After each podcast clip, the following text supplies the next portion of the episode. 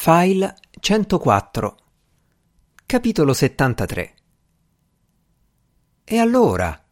ha da poco esclamato la moglie del Cremia. Si può sapere cosa gli è preso? Perché ha dato un paio di sberlotti al figlio gridandogli che è ora che la smetta di disegnare indiani sul muro del corridoio facendolo piangere?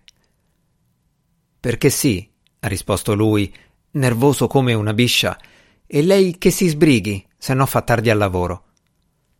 Solo quando la moglie è andata, lo Svaldo si calma un po' e dopo cena dice al figlio che se vuole può andare a disegnare indiani sul muro del corridoio. Merito di un pensiero sottile, una vaga speranza. Già, perché la gemma potrebbe anche cambiare idea.